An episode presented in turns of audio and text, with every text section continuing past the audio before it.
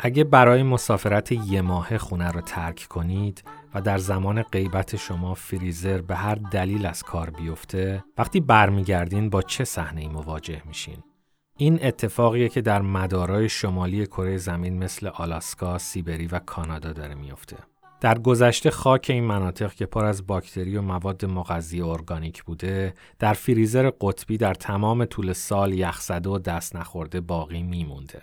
به همین دلیل به خاک این مناطق پرمافراست گفته میشه، یعنی یخ دائمی.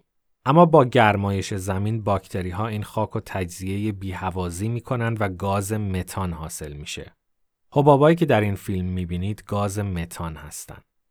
یکی از اثرات آب شدن پرمافراست نشست زمین و خرابی جاده ها و زیرسازی خونه هاست. درختای زیادی در جنگل‌های مناطق شمالی میافتن یا کج و کوله میشن.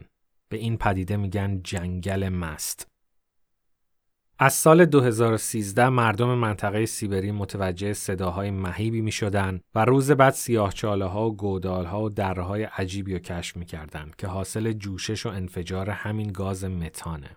گاز متان سی تا صد برابر دی اکسید کربن اثر گلخانه‌ای داره و وقتی وارد جو میشه گرمایش زمین رو به طور تصاعدی تقویت میکنه و یه چرخه تشدید شونده ایجاد میکنه که از اختیار انسان خارجه. در افسانه‌های یونانی پادشاهی بود که آرزو کرد به هر چیز دست میزنه تبدیل به طلا بشه. این آرزو برآورده شد و پادشاه از گرسنگی مرد. به نظر میاد طبیعت متوجه شده که ما آدمان نفت و گاز رو خیلی دوست داریم و حالا هر جای زمین رو سوراخ می‌کنیم گاز متان بیرون میزنه.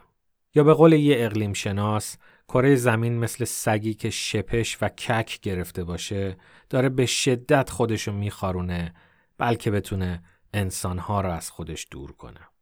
Bum bum bum bum bum bum bum